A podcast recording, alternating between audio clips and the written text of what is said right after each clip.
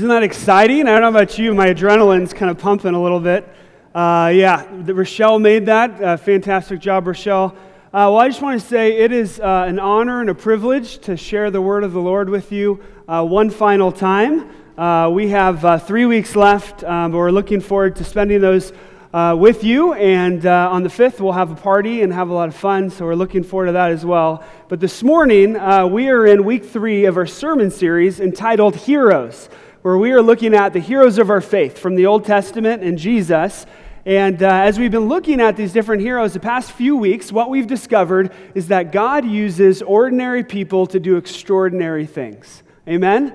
God uses ordinary people, people who are flawed and broken and sinful, people like you and people like me, to do extraordinary things and to advance his mission and his purpose in our world and to advance his priorities. And so, two weeks ago, uh, Pastor Dwayne uh, talked about Abraham, the great father of our faith, the father of nations. And we learned that even Abraham had struggles in his faith. He failed to believe the promises of God at certain points in his life, and he lied to people. Uh, and yet, God still used him in a spectacular way. And then last week, we looked at the story of Joseph, uh, a man who had a chip on his shoulder and a bad attitude when he was a teenager, thought he was better than all of his brothers and, sis- brothers and sisters.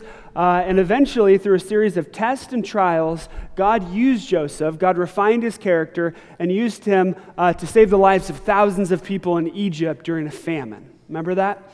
Uh, and today we're going to be fast forwarding in history a little bit and looking at a man by the name of Gideon. Uh, some of you might be familiar with Gideon. Uh, they named a Bible after him, and uh, we're going to be looking at him. Think about it. Um, and uh, one of the things that we learn about Gideon is he was a man of fear and reluctance. He was a man of cowardice, and yet God still used him in a spectacular way. But before we uh, open up the scriptures, will you please join me in a word of prayer? Heavenly Father, we come to you this morning and we are hungry and thirsty to hear from you, Father. We are hungry and thirsty for a word from you that will pierce our souls and change our lives. And so we ask, Father, that your Holy Spirit would open up our hearts, would soften our hearts. If there's uh, if there's callousness, if there's distractions, we pray that you would remove those things. If there's any obstacles between us hearing what you're saying to us this morning, we pray that you would remove those things. And we trust that your Spirit will, lead, will, will talk to all of us this morning. We pray that in the name of Jesus Christ. Amen. Amen. Well, uh, earlier in the week, uh, Kelly, uh, my beautiful wife, uh, put the girls to bed. Most of you know we have two daughters, uh, Adeline and Chloe, who are three and five, and she put them to bed. And about 20 or 30 minutes after they were asleep, uh, I hear this racket in their room, right? And they're awake, and they're playing, and they're on the ground.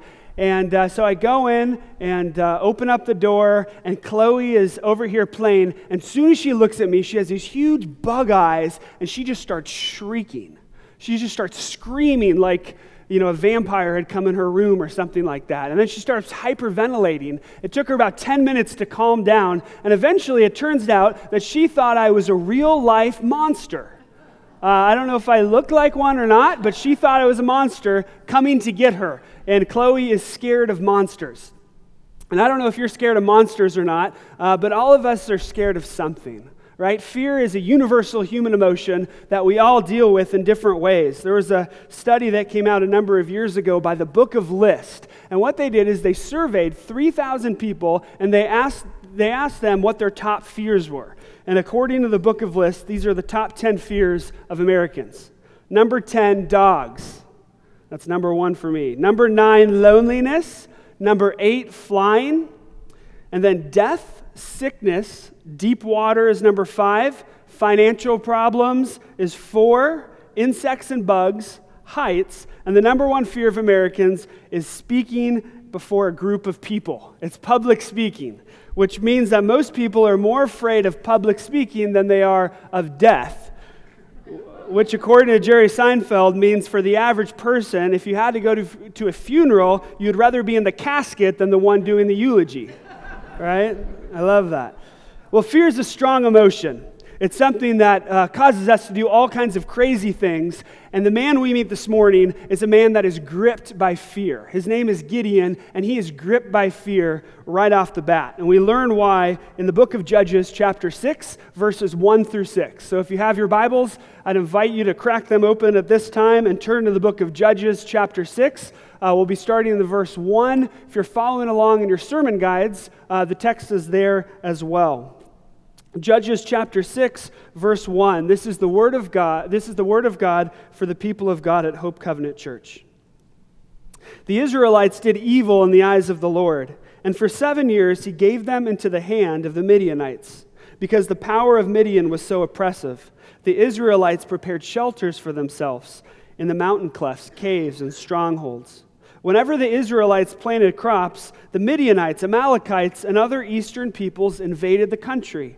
They camped on the land and ruined the crops all the way to Gaza, which was in the south.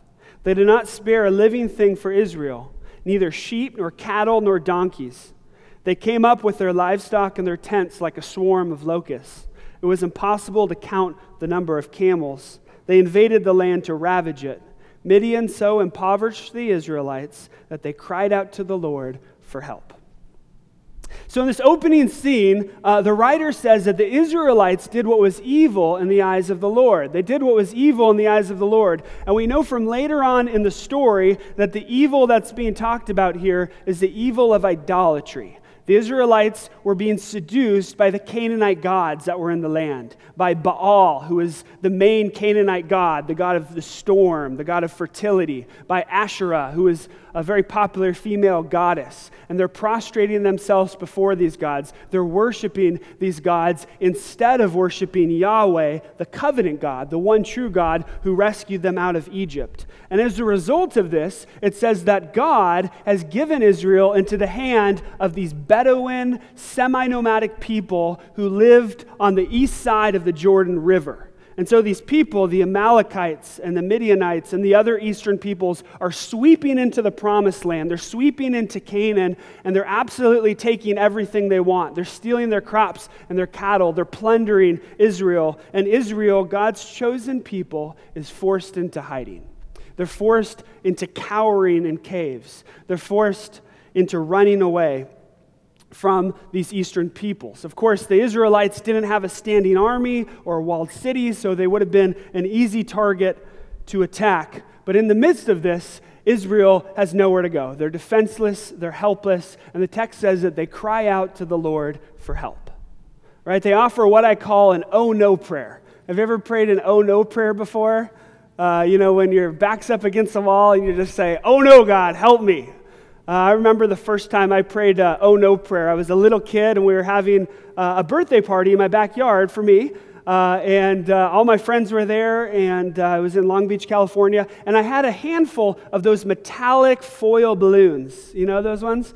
And I decided it would be a good idea to let go of them right underneath the power lines behind our house.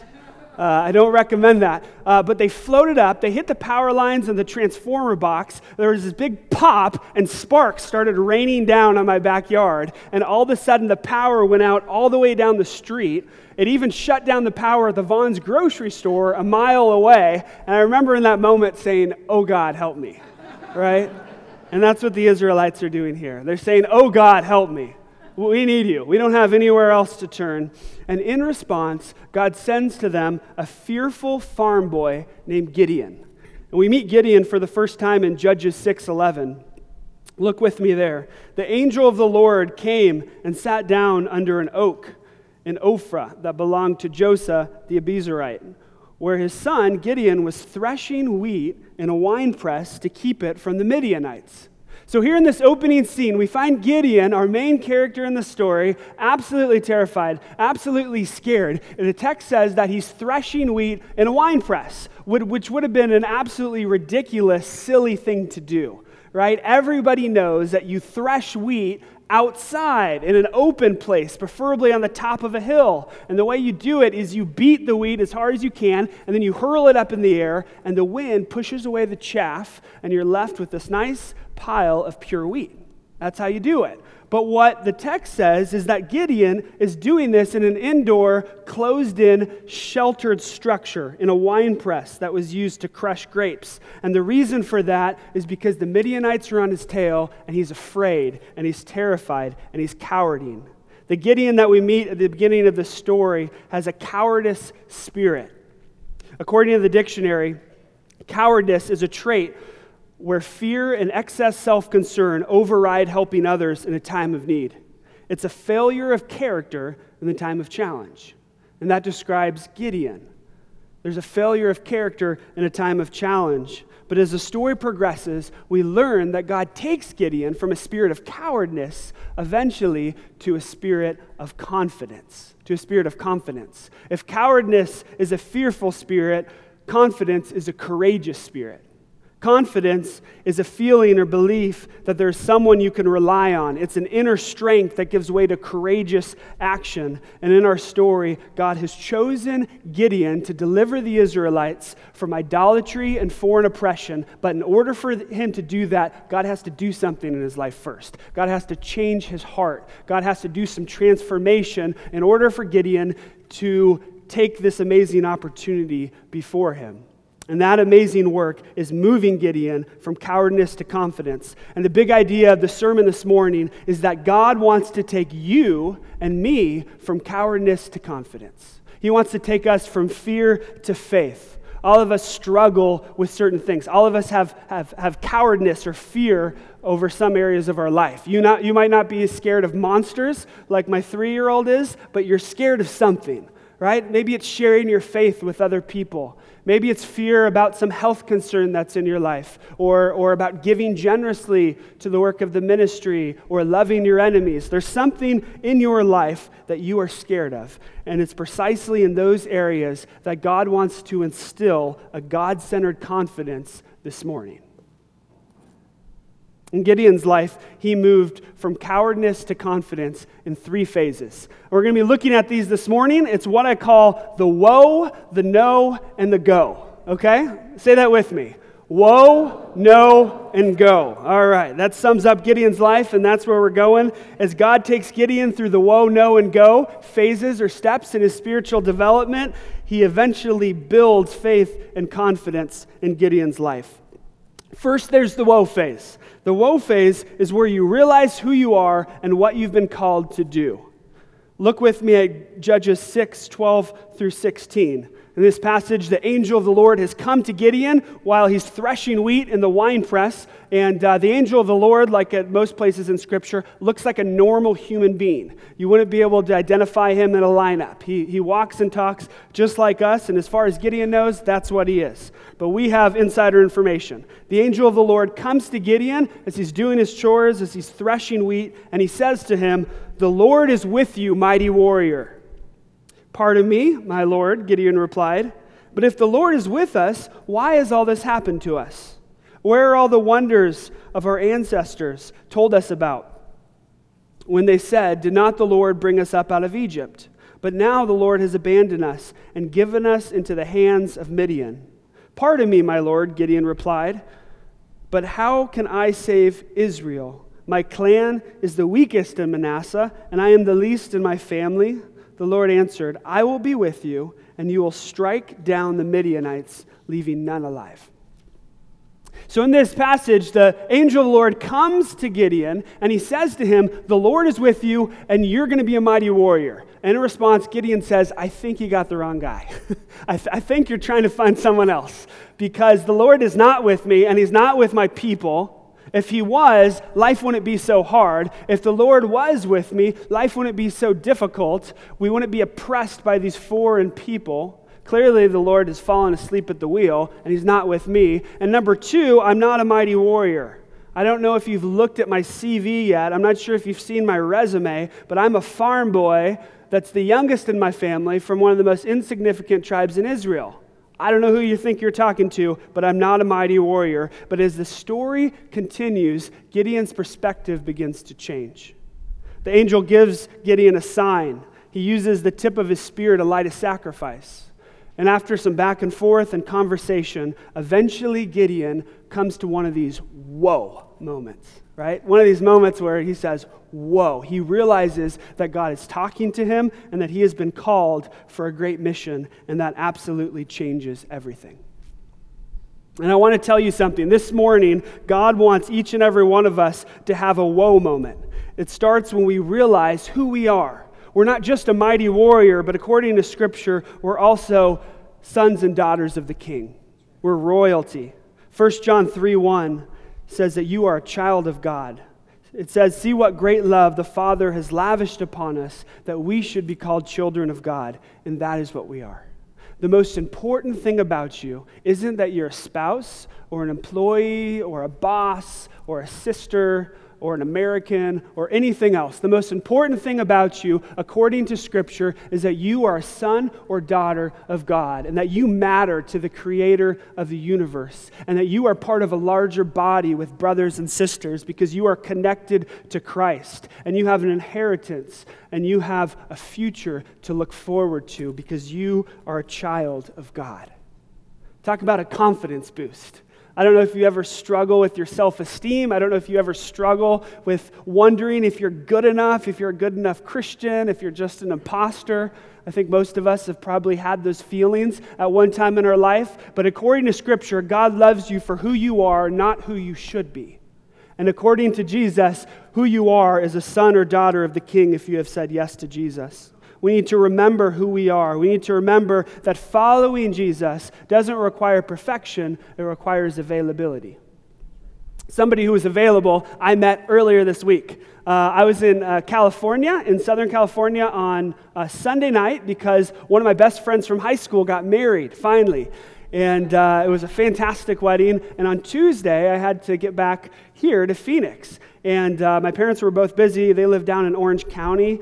And uh, so I called an Uber car to take me to LAX. Has anybody ever taken an Uber before? Yeah, it's a fun experience. Well, it was my first time, so I called the Uber, and within five minutes, there's this 5'1 South Korean lady at my doorstep and uh, she's spunky and she's fun and she doesn't speak very good English.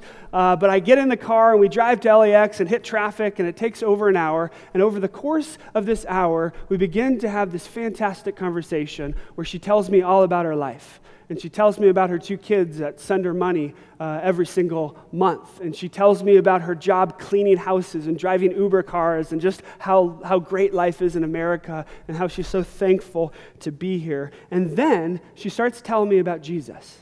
She doesn't know I'm a pastor, she doesn't know I'm a Christian, but she starts telling me about Jesus. And as soon as she does, she starts crying.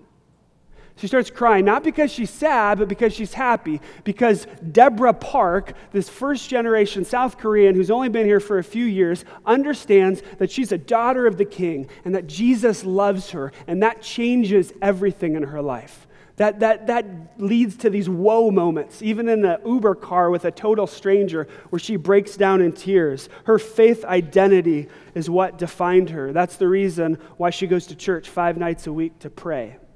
It's a reason why she's trusting God even though her husband's dying of liver cancer. It's why she prays for each and every Uber uh, customer that she gets, including me. Deborah Park knows who she is. She knows that she has been called by God for a great purpose. She's not a big shot in this world. She probably doesn't matter very much to most people in Southern California. But to God, she is precious, she is chosen, and she is called. And she knows that. Do you know that? Do you know this morning that you are precious and you are chosen and you are called by God? Doesn't matter who you are or what you've done. If you are in Christ, you have been chosen to do great things. Ephesians 2:10 says that we are God's handiwork, created in Christ Jesus to do good works which God has pre- prepared in advance for us to do. God has already prepared good works for you and I to do. How do we overcome our spiritual cowardness? First, we realize who we are in Christ. We realize what our identity is and what God has called us to do. This is what I call the whoa moment. That's step number one. Step number two is the no moment or the no phase. The no phase is where we begin to say no to the God substitutes in our life, to the counterfeit gods that get in the way of us worshiping the one true God. For Gideon, this came in Judges 6 verse 22. Look with me there. When Gideon realized that the angel of the Lord, that when Gideon realized, pardon me, that he was the angel of the Lord, he exclaimed, Alas, sovereign Lord, I have seen the angel of the Lord face to face. Verse 24. So Gideon built an altar to the Lord and called it the Lord of Peace, or the Lord of Shalom. To this day it stands at Ophrah of the Abiezrites. That same night, the Lord said to him, Take a second bull from your father's herd, one that is seven years old, and then listen to this tear down your father's altar to Baal, and cut down the Asherah temple beside it. Then build a proper kind of altar to the Lord your God right on top of it. So, in this text, God tells Gideon to say no to the God substitutes in his life. He tells Gideon to tear down his family altars, the altar to Baal and the Asherah temple. He instructs Gideon to take this, this bowl and to tow these things down, to smash them, and then on top of that, build an altar to Yahweh, the one true God who has authority over everyone. And as the text continues, Gideon takes 10 servants and he obeys the word of the Lord. Why is this so important? Why does God care about a bunch of sticks and stones? Well, the reason is very simple it's because humans were created to worship God. The reason you exist, the reason I exist, is to worship God. According to the Westminster Shorter Catechism, the chief end of man is to glorify God and to enjoy Him forever.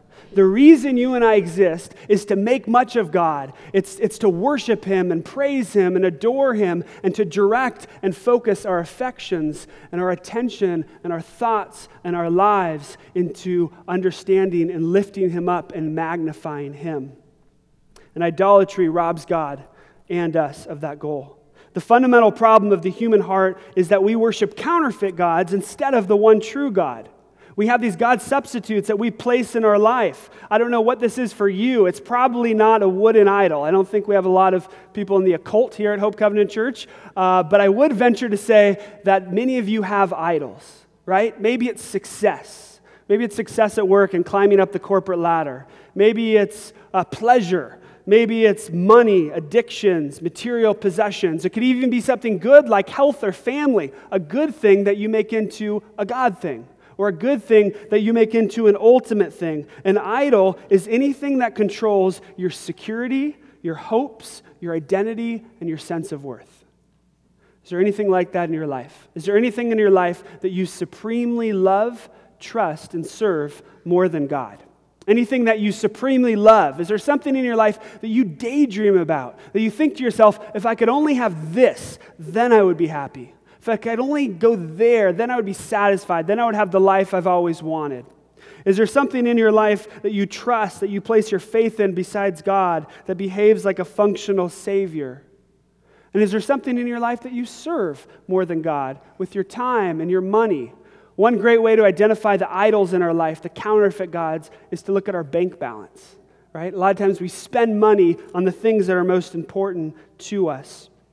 Is there anything in your life that you supremely love, trust, or serve more than God? If so, God is inviting you this morning to remove those from your life, to put Him back on the throne of your heart where He belongs. The Bible says that our God is a jealous God and He hates idols. He hates it when we divert our attention away from Him and on to other things. This is the no phase. All of us are invited to say no to counterfeit gods. Next comes the go phase. After we get out of the wine press, after we smash down our idols, then God invites us to publicly follow him. The go phase is where we go do great things for God. And for Gideon, this meant delivering Israel from the hand of the Midianites. Look with me at Judges 6:33. Now all the Midianites, Amalekites, and other eastern peoples joined forces and crossed into the Jordan and camped in the valley of Jezreel. Then the Spirit of the Lord came on Gideon. He blew a trumpet, summoning the Abiezrites to follow him. He sent messengers throughout Manasseh, calling them to arms, and also into Asher, Zephaim, Naphtali. So they went up and met them. So in this passage, Gideon is obeying the word of the Lord. God has called Gideon to be this army general, to be the next George Washington for the Israelites, and to bring them deliverance. And so Gideon calls the troops to war. He blows the trumpet, and in comes 32,000 people from the surrounding tribes in Israel. They rally together for war, they rally together to fight the Midianites. But before they do, as the text goes on in chapter 7, God tells Gideon, You got too many men. If you win this battle, you'll be tempted to take all the credit. So, what I want you to do is to send, 12, is to send uh, 22,000 troops home. Just let them go. And so 22,000 troops go home. Gideon is left with 10,000, and God said, That's still too many. So he sends more home, and finally, Gideon whittles his army down to 300 people. 300 people, and God says, Okay, now go attack the Midianites, right? What do you do in that situation? Are you crazy? Well, he does. And so he attacks the Midianites. They go at night with trumpets and torches. They ambush them in this surprise attack where it, it, it, appears that there's more troops than there really is. And miraculously, the Midianites uh, get in this panic. They start freaking out and they start turning their swords on one another. And then before they know it, they're, uh, they're retreating out of the valley of Jezreel. And eventually they're cut down by the rest of the Israelite troops. And Israel wins the war. And Israel pushes back these Bedouin people people that have been attacking them. It took a lot of confidence for Gideon to attack the Midianites with 300 people. But Gideon was confident because he knew God was with him, because he had moved from cowardice to confidence, because he knew that with God the impossible was possible. It takes a crazy confidence sometimes to do what God calls us to do, doesn't it? It takes a crazy confidence sometimes to follow the will of God. The problem is, oftentimes, if you're like me, we, we tend to underestimate our potential. We tend to underestimate the Holy Spirit who lives in us and invites us to do great things for God. How many of you have heard of the four minute mile? Have you heard the four minute mile? For thousands of years, uh, runners have been trying to break the four minute mile. They've been trying to run a mile in under four minutes. And for the longest time, they couldn't do it. Uh, the ancient Greeks used to try to do it, and they couldn't do it. And so they decided to give their runners a little bit of incentive, and they released wild animals tigers, lions, bears and chased after the runners on the racetrack. They would put tiger milk on their backs. Can you imagine? Being in that race, right? But it didn't work. And uh, even the ancient Israelites, or even the ancient Greeks, couldn't run a mile in under four minutes. Uh, in the 20th century, uh, they didn't release wild animals, thank goodness, but they did try to break the record. And runners tried and tried and tried, and, and they couldn't do it. And so eventually, what happened is there was medical journals that started to say that it is physiologically impossible to run a mile in under a minute. You can't. You have to run like 15 miles an hour. You, you just can't do that because of our skeletal structure, our muscle mass, our lung capacity. There's no way a human being could ever break the four-minute mile. Everybody just said, "Okay." Until 1954 when a young medical student by the name of Roger Bannister in Britain ran a mile in 3 minutes and 59 seconds. Right? He broke the four minute mile. He did the impossible. He, he proved everyone else wrong and did what people said was impossible. And once he crashed through that barrier and the rest of the world saw that it was possible, other people followed in his footsteps. And from 1954 to 1957, 18 people broke the barrier.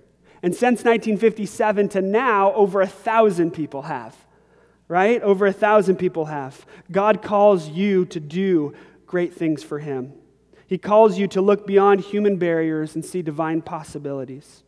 And the good news is that when we do that, when we foster and instill this God centered confidence in our souls, it inspires and challenges other people to come along with us.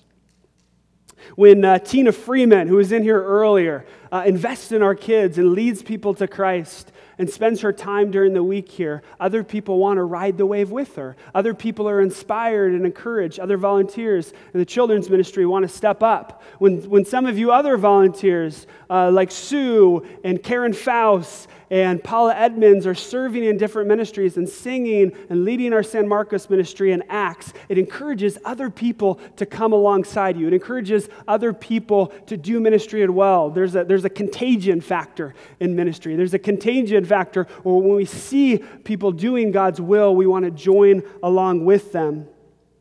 And I'm here today to encourage you to do great things for God, to do things that you think are impossible. Can you imagine what this church would be like if we all committed to doing great things for God?